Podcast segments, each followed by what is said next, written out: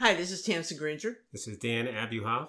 With Tamsin and Dan Read the Paper on Sunday, July 4th, 2021. Independence Day. Independence Day. And in honor of Independence Day, we have a special guest, and that is... Sadie Abuhoff.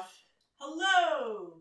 Who has come up here from the sunny south. Right, and now she's in the sunny north on July 4th. Sunny for the moment. Yeah, it's a nice day today, really.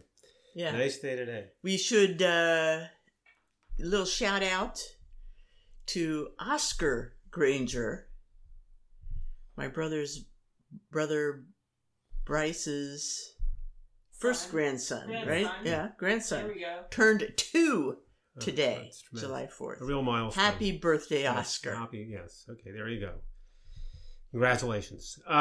So, to get things going, because we don't let grass grow under our feet when Sadie is around, we went to the cinema yesterday with Sadie. Yes, this is our first time back in the theater. Right.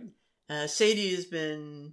My second time back. I went to In the Heights in the theater. Right. No masks. No nothing. Very nice. We were at Doylestown. They've renovated that theater. They had plenty of time to do the renovation while the world shut down. And it's looking good.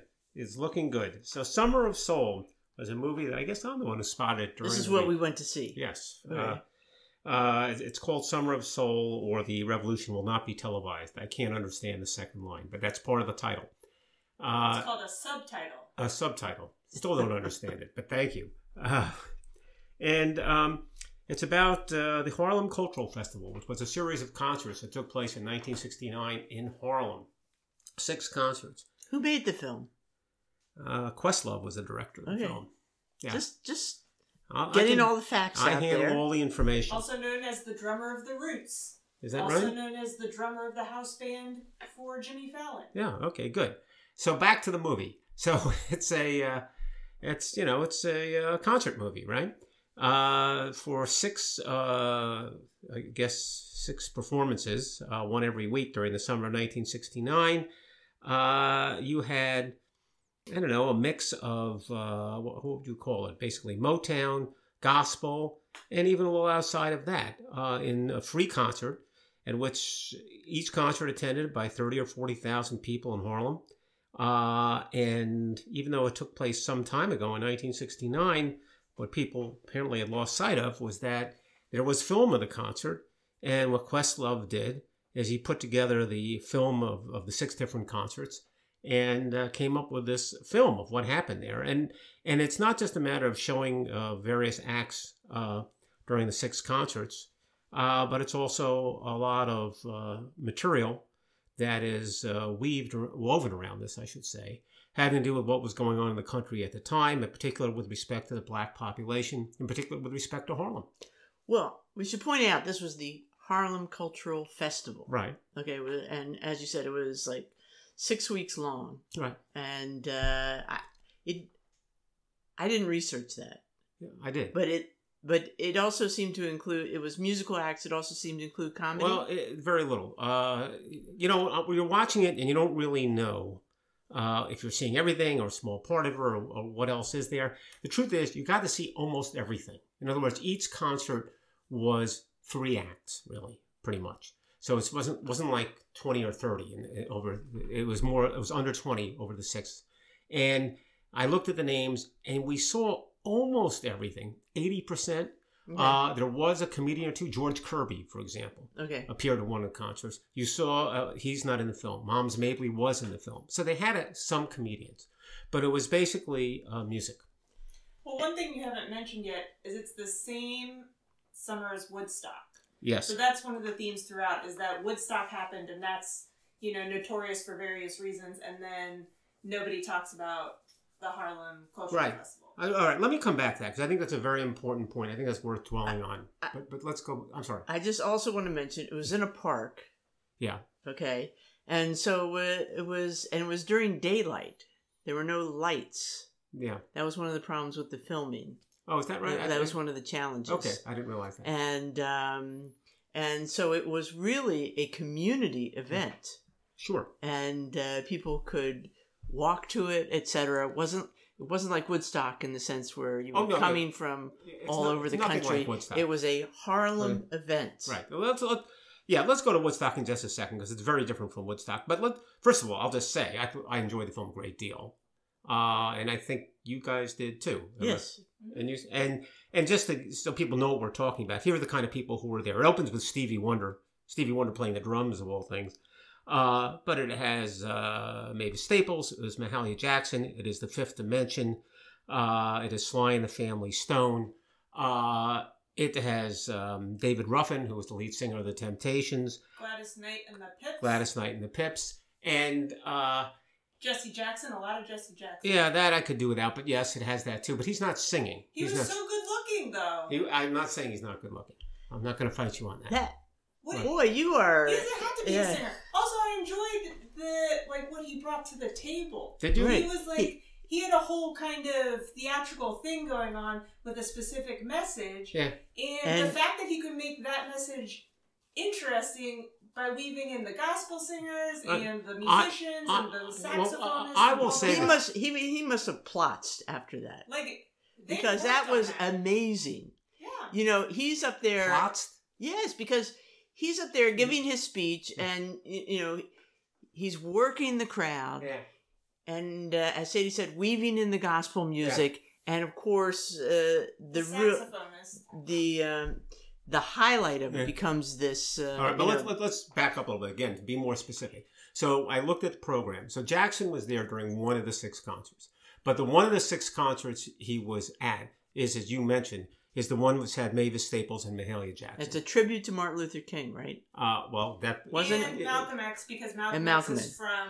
Harlem, New York. Yeah, Harlem, and fine, and that is in many ways the high point of the movie, the Mavis Staples Mahalia Jackson duet, if you will. And you're absolutely right. And he brought that.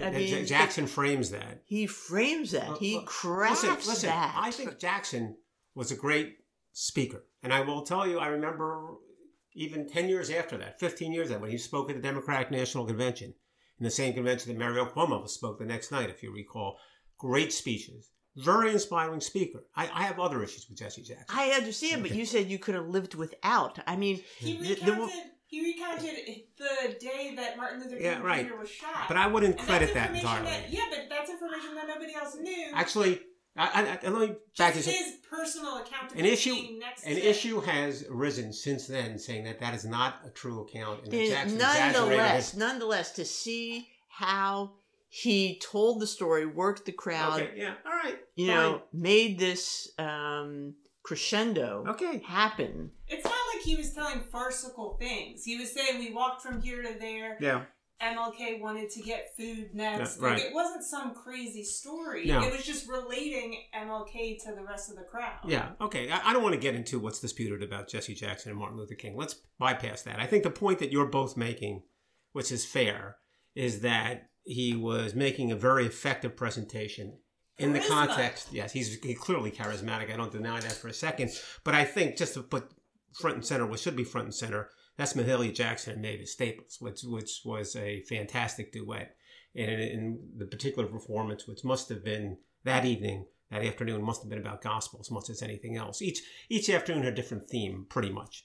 And there were a couple of other gospel singers besides. But they sang "O Precious Lord." Yes.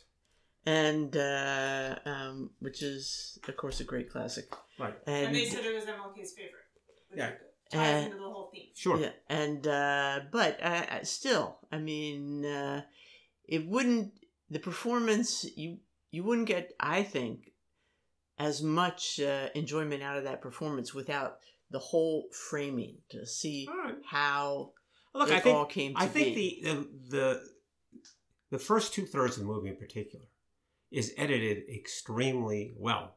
Right? They're not just showing what went on. He's editing and putting together the various pieces.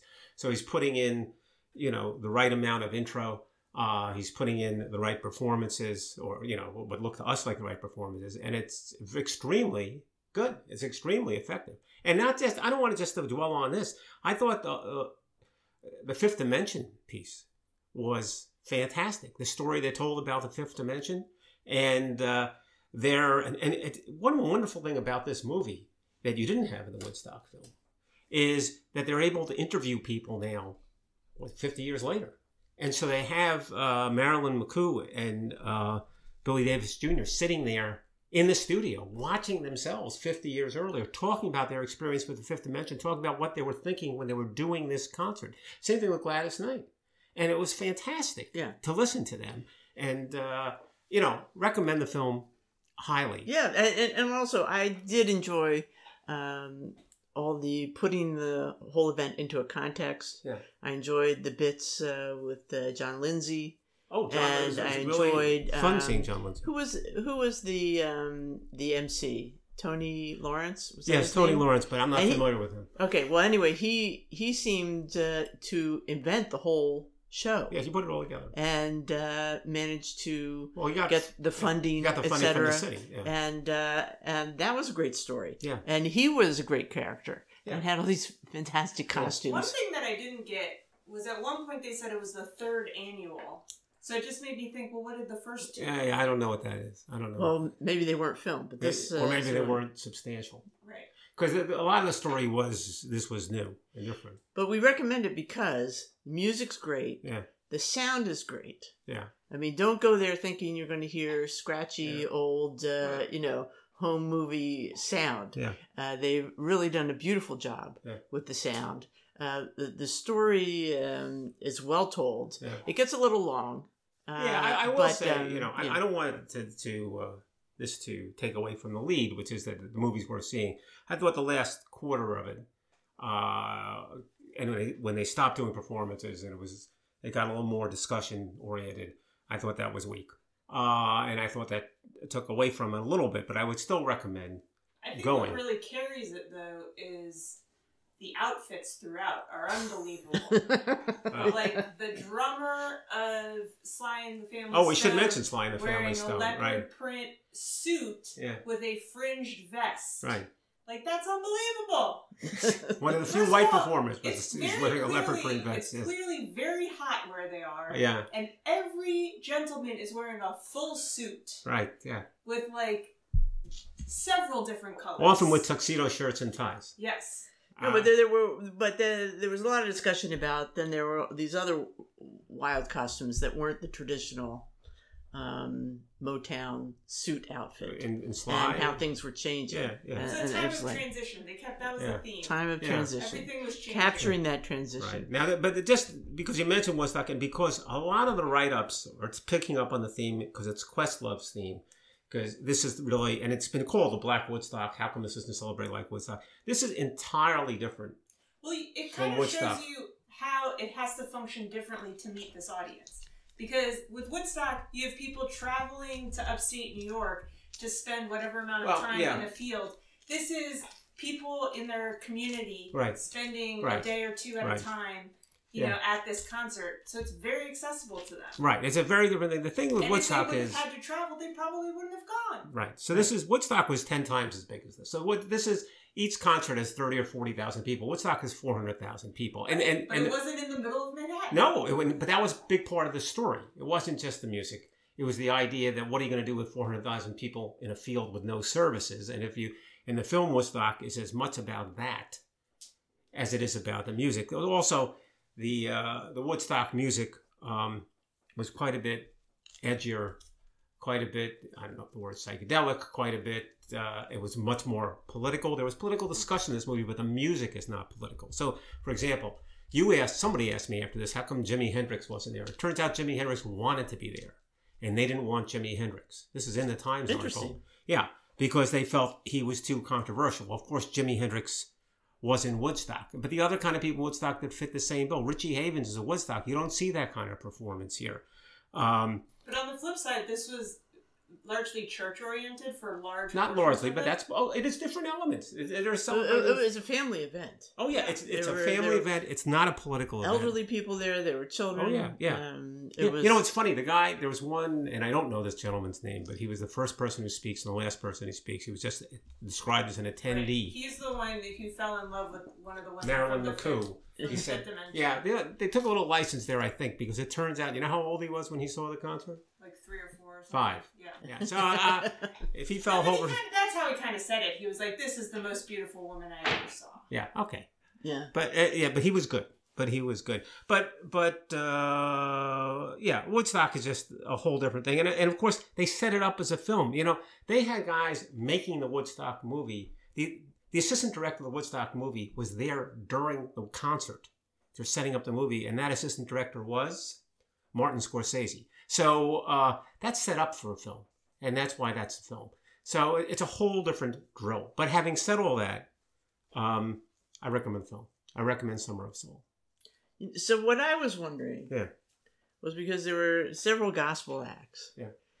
And I found myself completely emotional during the gospel music. And I do love gospel music. And I was thinking about why on earth, what did I ever know? How did I ever get onto gospel music? Because certainly the church I grew up in, Warner Memorial Presbyterian, was, you know, Presbyterians are not famous for, you know, gospel music. No, I wouldn't know that. But you say so, Tamsin. And I'm just wondering, you know, because I remember going to a concert. You remember Babs Butler? Sure. We worked with in Commons, the dining halls at Princeton. College, She was in a gospel group at Princeton, so that's the first time I went to the Christmas gospel concert. Oh, you've never seen gospel music before that? No, well, not really. But you know why I had a taste for it? I figured it out. Mrs. Del Vecchio and Mrs. Bailey. Mrs. Del Vecchio was my fourth grade teacher. Oh, really? She was large and in charge. She had big hair, and she was fabulous. And she played the piano. Oh, really? And she was buddies with Mrs. Bailey, Pat Bailey, who was the choir director at Warner Memorial for the children's choir. Uh-huh. And she taught us gospel songs. Oh, you're kidding. And I didn't know they were gospel songs. And but these women, I guess, loved that music and instilled it in us. Well, look, gospel music is very catchy. It's very engaging. I mean, believe me, I didn't hear any gospel music growing up in Long Island. But Ray Charles, you know, that's gospel music, by and large. But well, I'm just reliving my memories. Okay. Well, the church music is interwoven into the whole civil rights movement and the abolition movement way more so than you would see any type of church music being interwoven into, like, the women's rights movement. Yeah, sure. Oh, that's interesting. That's a good point. So that's, like, their foundation. And a lot of, like, the slavery, what are they called? Like spirituals? The spirituals, yeah.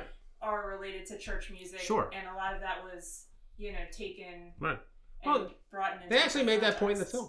Yeah. They said, you know, we had hard times and we got through the hard times with music. Yeah, the church is the place to congregate. So when they're congregating at the church, they're not only talking about the Bible, but they're also talking about the issues that they're facing. Right. Yeah, yeah. And so once you see this, it makes me want to go back and watch Say Amen Somebody again. Well, that's yes, that's worth seeing too. Hard to find. Precious Lord plays a part in that as well. Okay, so that's what we did last night. Yes. Okay, so we are going to move on. Sadie's going to excuse herself. She has another engagement. Well, she's got to watch the end of the Met game. I Sadie's going to start dinner. Why don't you start? We'll help you when time comes, Sadie. Shopping online. Shopping online. Don't do that. All right. So we've spent a long time on Summer of Soul, so we'll have to zip through all these other things. Yeah. Do my best. I have a short... yes. A short article. On a short elephant. On dwarf elephants. Yeah. Okay. So it turns out they have found fossils of dwarf elephants in Sicily. Okay, dwarf as in elephants that were about 6 feet tall and like the size of a horse. I was just going to say, dwarf elephants like a jumbo weighing shrimp. A ton. Like weighing jumbo a ton. Shrimp. And they're still pretty big. For their ancestors in that area, the elephants in that general area, would have been more like 12 feet, 40 tons. Yeah. All right, their mainland counterparts. Mm-hmm. So somehow elephants got to Sicily. Yeah. We're not sure how. Mm-hmm. Maybe they swam. Maybe there was a land bridge. Because Sicily's not too far from you know, the rest of Italy. Yeah. All right. But somehow they got there and then evolved into this smaller elephant. Somewhere between 50 and 175,000 years ago. Mm-hmm. And the question is, how did that happen and how long did it take? And they're able to figure this out with DNA. Mm-hmm. Well, that's kind of tricky because in a hot climate, it's hard to get usable DNA out of remains that are that old. Mm-hmm. Okay. When they're frozen in the tundra somewhere, well, maybe the tundra's not frozen. I forget how that works. You know, the DNA is preserved, but the, you know, things have gotten so sophisticated now that they are able to extract DNA from these zillion-year-old fossils from Sicily and sequence the genome. Doesn't that sound good? Yeah. So by doing that, they have ascertained that it might have taken as short a time as 1,300 years for the elephants essentially to shrink down from 12 feet to 6 feet, which, you know, in terms of evolution, is a nanosecond, isn't it? Yeah. So that's kind of exciting. They used all kinds of methodologies to get to this. And another thing that it tells us is they're going to be able to study a lot of other fossils this way. We're going to know more and more. We're going to be able to travel further and further back in time and see what was going on. So that was kind of fun because, you know, I used to teach, you know, paleo art and, you know, old Stone Age Paleolithic art. And so a lot of it is guesswork because it's, you know, prehistoric before there was writing. Yes, so the idea that we're going to get more and more information about all that is kind of, it was very cool. All right. So the big article in the Law this week, oh, who knows, one of the big articles, had to do with the idea that now players are going to be able to profit from their own names. College players. Right. And whereas previously couldn't do that. Previously, you know, that would be a violation of the sort of amateur code, and the NCAA would come down on you, and you couldn't sell your autograph, and you couldn't sell your own jersey with your own name on it. It was all owned by the teams. Now the individual players can.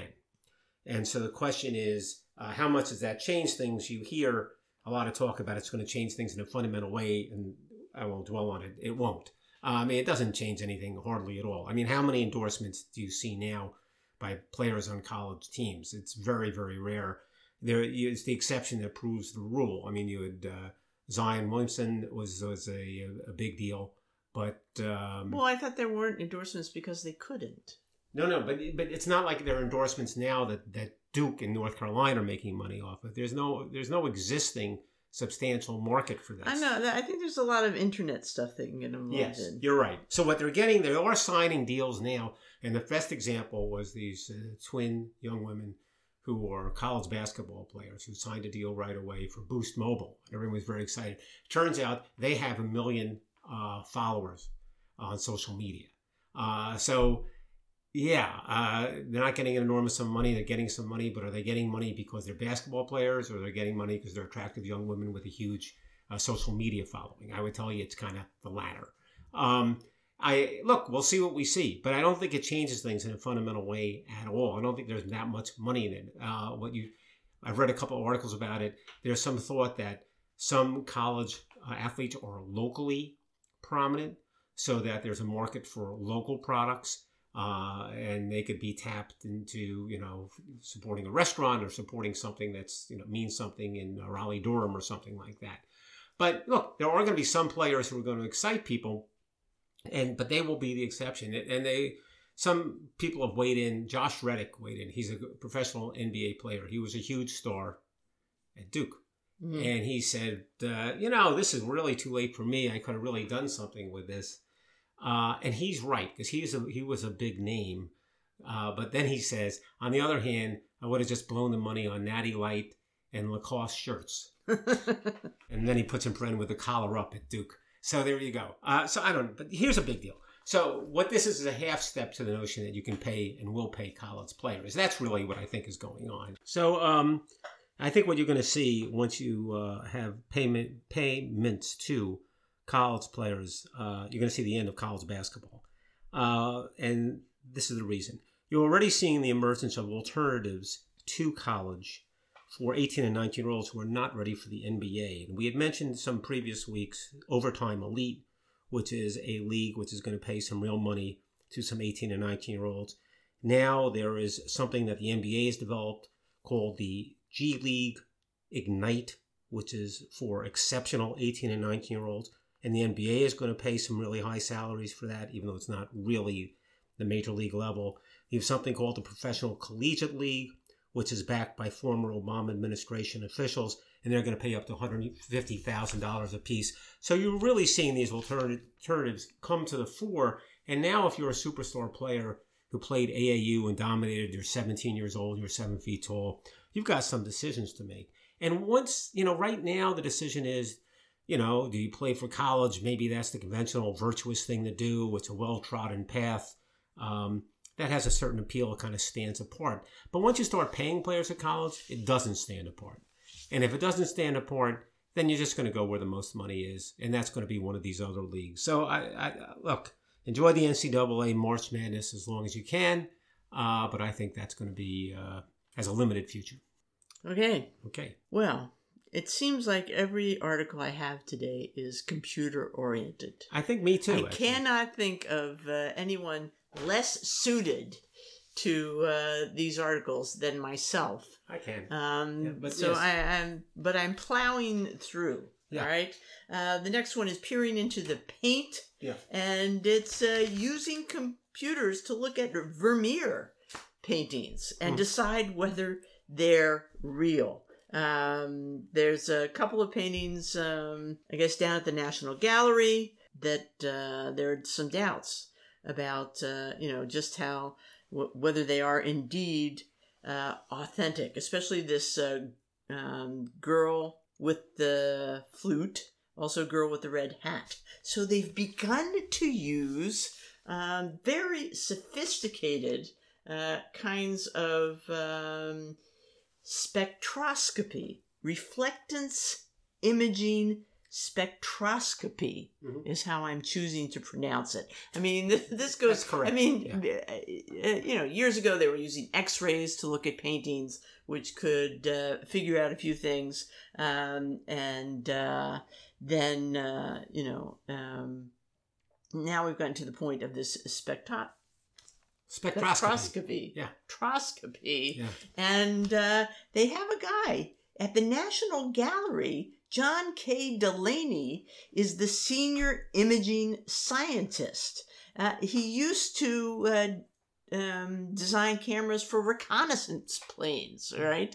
So it's like this or, spying on secret operations kind of thing. I mean, this has gotten really sophisticated. And so there's a fun article in the New York Times peering into the paint and talking about how Delaney and his sidekick, Catherine Dooley, have been imaging the heck out of these Vermeers with the hopes of, trying to isolate exactly what is going on in the paintings in terms of what paint is being used. They can use this information to ascertain the minerals. They can identify the minerals in the pigments and know whether these are things that painter could use. I mean, this is kind of old news. And the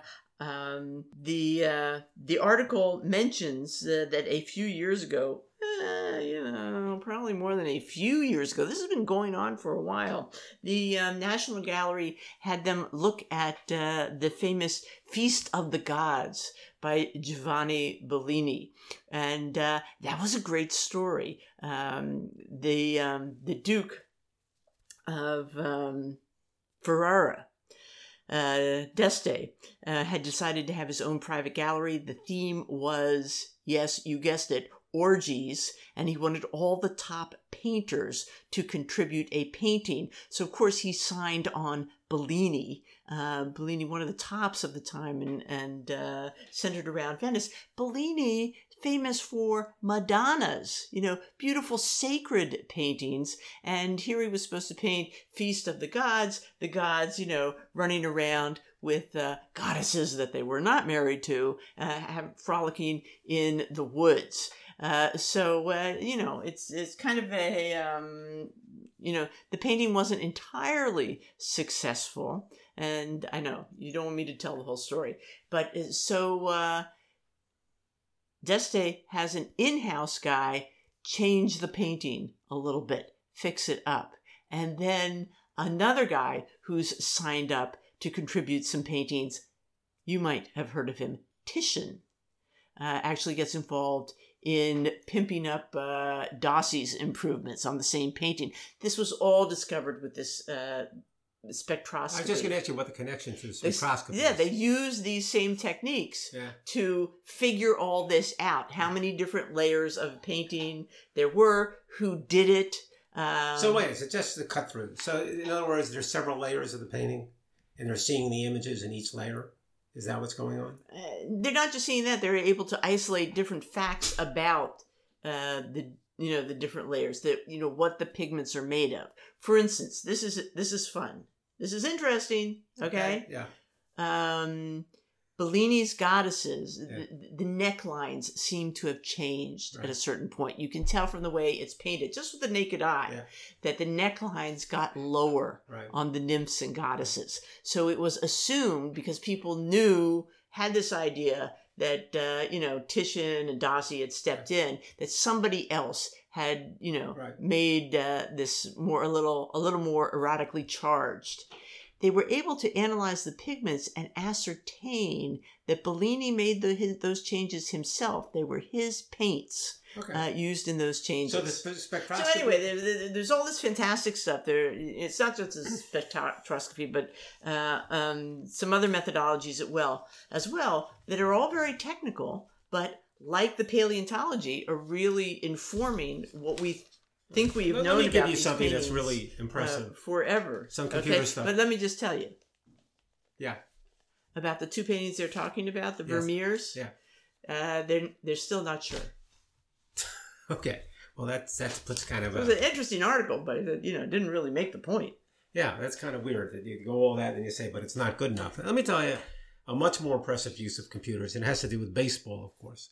And there's been a controversy with respect to the use of sticky material on pitchers' fingers, Spider Tack being the brand name of the substance that is now considered verboten.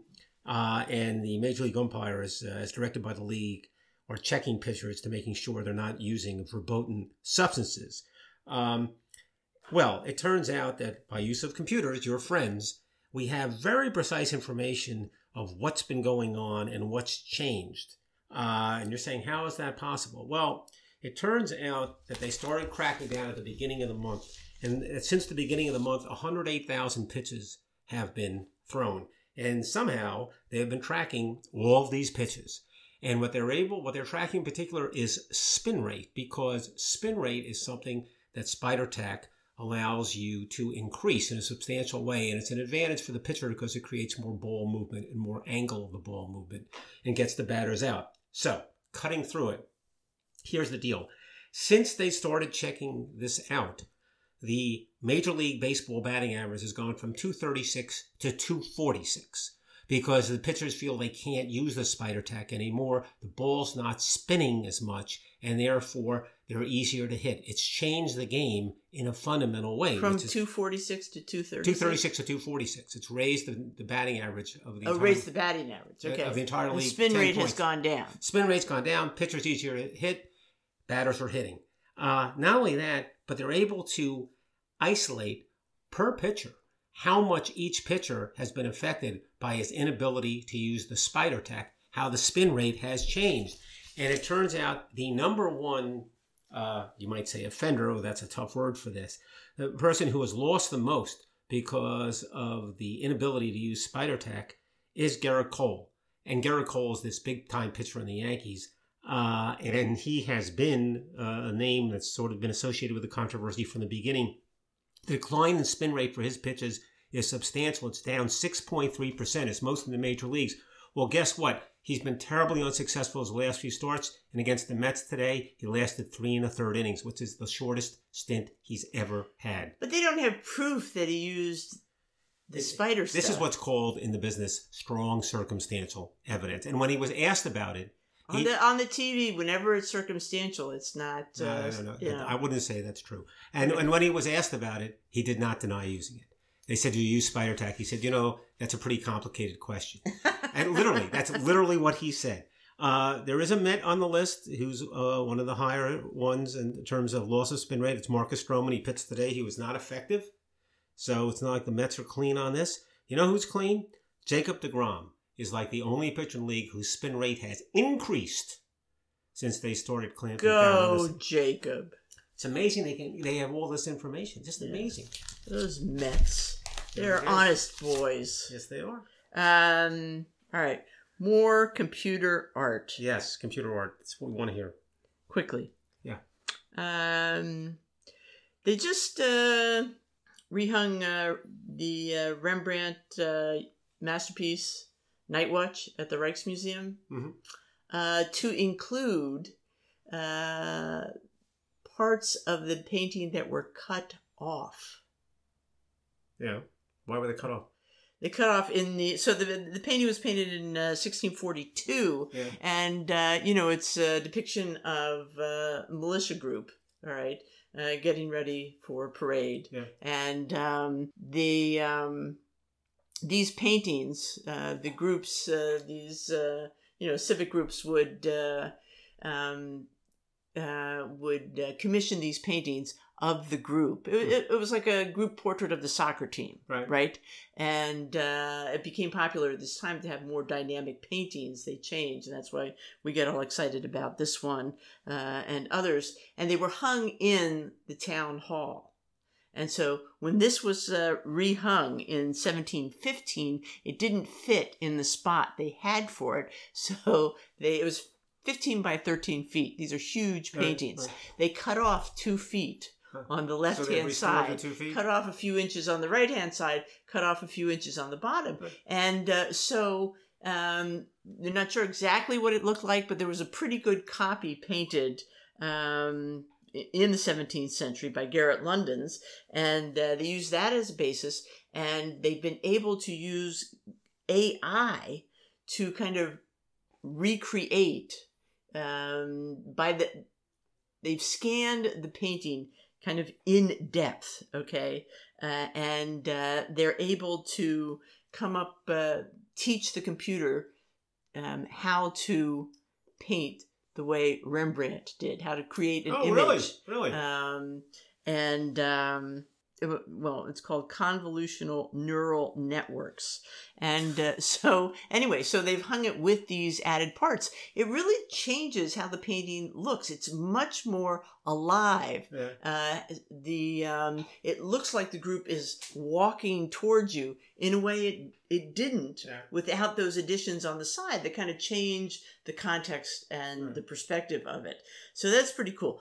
Again, if you read the article about it in the New York Times, you get all the comments, and people are like, making all these disparaging comments about AI and interfering with great art and blah, blah, blah, blah, blah. But again, this is, more about understanding the art than insisting that you I think we're running art. Through with a computer theme. That's Yeah. Well, you may remember that a few years ago, I went to the world's most boring art documentary about Hieronymus Bosch works.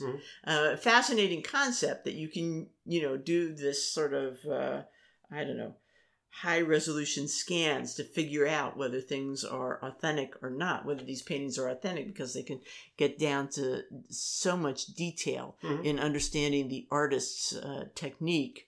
So that was an awful movie. But, this just points out that, once again, if you're a technology person and you're kind of interested in art, there's a lot of possibilities out there, buddy. All right. Well, that is interesting. All right. So, there's an article in the Times about Joni Mitchell. Joni Mitchell's album called Blue, which might be her best-known album, which happens to have the 50th year anniversary, and it's sort of an appreciation. But it's an interesting article because they do interview a lot of folks, and they actually go track by track and get their reactions to the various songs. And of course, you know, she knew quite a lot of interesting, famous people. You know, people like James Taylor and Stephen Stills and Judy Collins and that, and they're Chaka Khan, Bonnie Raitt, and they're saying this song was important for me, this song was this song was that. And I know I'm a little bit of more of a Joni Mitchell fan than you are, and I'm not even going to say that Blue is my favorite Joni Mitchell album, but there are some cuts in it that I know you're familiar with. And it's just a darn interesting article. I don't want to dwell on it. I mean, even have Renee Fleming commenting on it, talking about how when she was a young girl, she was listening to Joni Mitchell, and she thought she was fantastic. There's some really interesting songs, some I didn't know. Little Green is a song apparently about Joni Mitchell giving up her daughter for adoption because she didn't have any money. She was just a poor singer, and I guess the father had moved on, and she had to give up the child for adoption. Or later, you know, she found the child. But this is a long article. I'm not going to go over it. Is it a series of articles? Or no, I mean, it seems to dominate the arts and leisure section. No, there's a lot of interesting comments on the various cuts. I mean, one of the songs in it that I know is a song that you like is River. Yes. River is on the Blue album. And first James Taylor says, I think it's a great Christmas song. And I think it is a great Christmas song. And he has it on his Christmas album. Yeah, and other people sing it too. It is a fantastic song. But you know, David Crosby, for example, from Crosby, Stills, Nash, and he says, look, I think it's arguably the best singer-songwriter album ever made. I'm a singer-songwriter, and I was her old man for a year. I think you know what that means, which was daunting. But I'm deeply into her music. He says, River, holy, you know, S. I remember the first time I heard it, I felt like quitting the business and becoming a gardener. He says the music is where she's just vastly superior to Dylan. I think Bob's as good a poet as she is, maybe. They're both brilliant poets, but she's 10 times the musician and the singer that he was.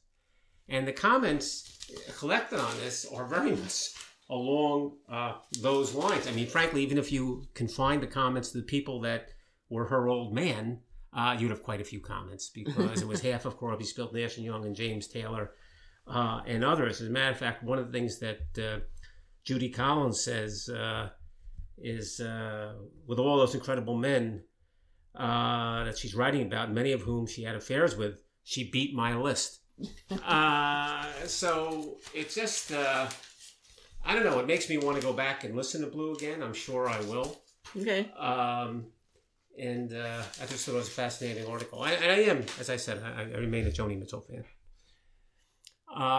So you had something about Maryland. I know that matters to us because Maryland's important. Maryland's summer starts with a shortage of its big attraction. Oh, well, let me mention something real fast. There's another song that Joni Mitchell wrote that's not on Blue. You know what it's called? Woodstock. And that's another reason that's a popular movie recorded by Crosby, Stills, Nash & Young. Go ahead. I'm sorry. Maryland, yes. Summer starts with a shortage of its big attraction, the big attraction. Crab. Yes. So, I don't. You know, what can you say? Crab has gone up in price.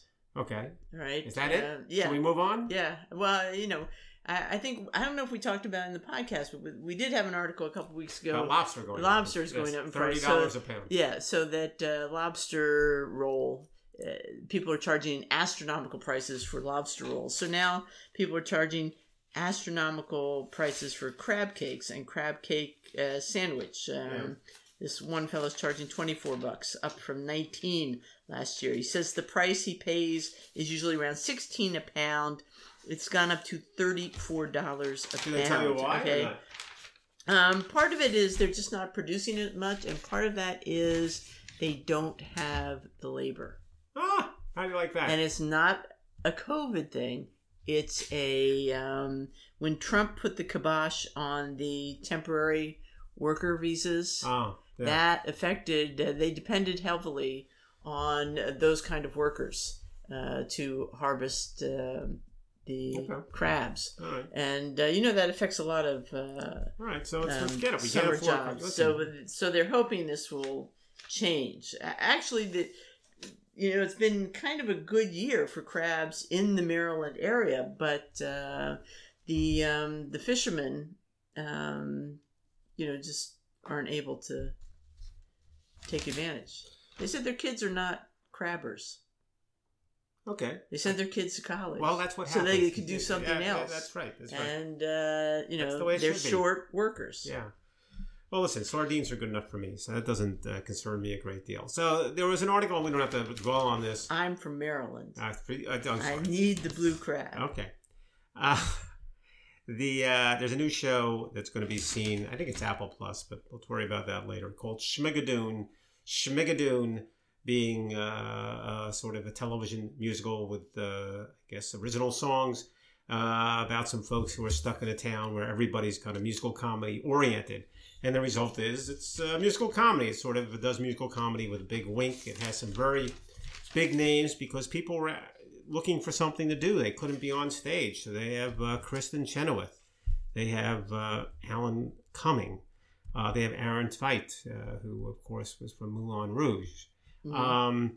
So these are big names, and it might be fun. There's a show like this every year or so, and they're not always so great. But maybe this will be interesting, or maybe it'll be too cute to live. I don't know. Schmigadoon. Schmigadoon, which is a play on Brigadoon. So this is a little bit on the ironic side, or yeah, it's as I said, it's Broadway musical comedy with a wink, which is kind of bad because this kind of stuff usually doesn't work unless you commit to the material. And if you're going to be winking the whole time. And you're not sure if you should needle the thread. Yeah. All right, and finally, there's an article which has a quote. Somehow, someone, Donald Rumsfeld passed away this week, and a lot of people are Donald Rumsfeld fans. And I'm not setting myself up as a defender of Donald Rumsfeld, but let's not get into that for just a moment. What's interesting is somehow the Wall Street Journal got a hold of a letter that Donald Rumsfeld wrote as a cover letter with his tax return in 2015 when he was in his early 80s. And the letter says, Dear Sir or Madam, I have sent in our federal income tax returns for 2013. As in prior years, it is important for you to know that I have absolutely no idea whether our tax returns and our tax payments are accurate. I do hope that at some point in my lifetime, and I'm now in my 80s, so there are not many years left, the U.S. government will simplify the U.S. tax code so that those citizens who sincerely want to pay what they should are able to do it right and know that they have done it right. So there you go. I think you might have a lot of support in that thought. Yeah. It's kind of a funny thing for a guy who's very much with the establishment, hardly a rabble-rouser. To write with his taxes. It's hard to know. And I didn't give you the whole quote. He goes on to say, look, I'm college educated. My wife's college educated. We think we're relatively intelligent people. And yet, no idea. All right. So that's all we have, which is quite a bit. We got to go celebrate Hazi's first fourth. That's right. He'll be eating burgers by the grill. Or something like that. I don't think so. No, I don't think so either. All right. So this is Tamsin Granger. And Dan Abuhoff. Tamsin and Dan read the paper and back at you.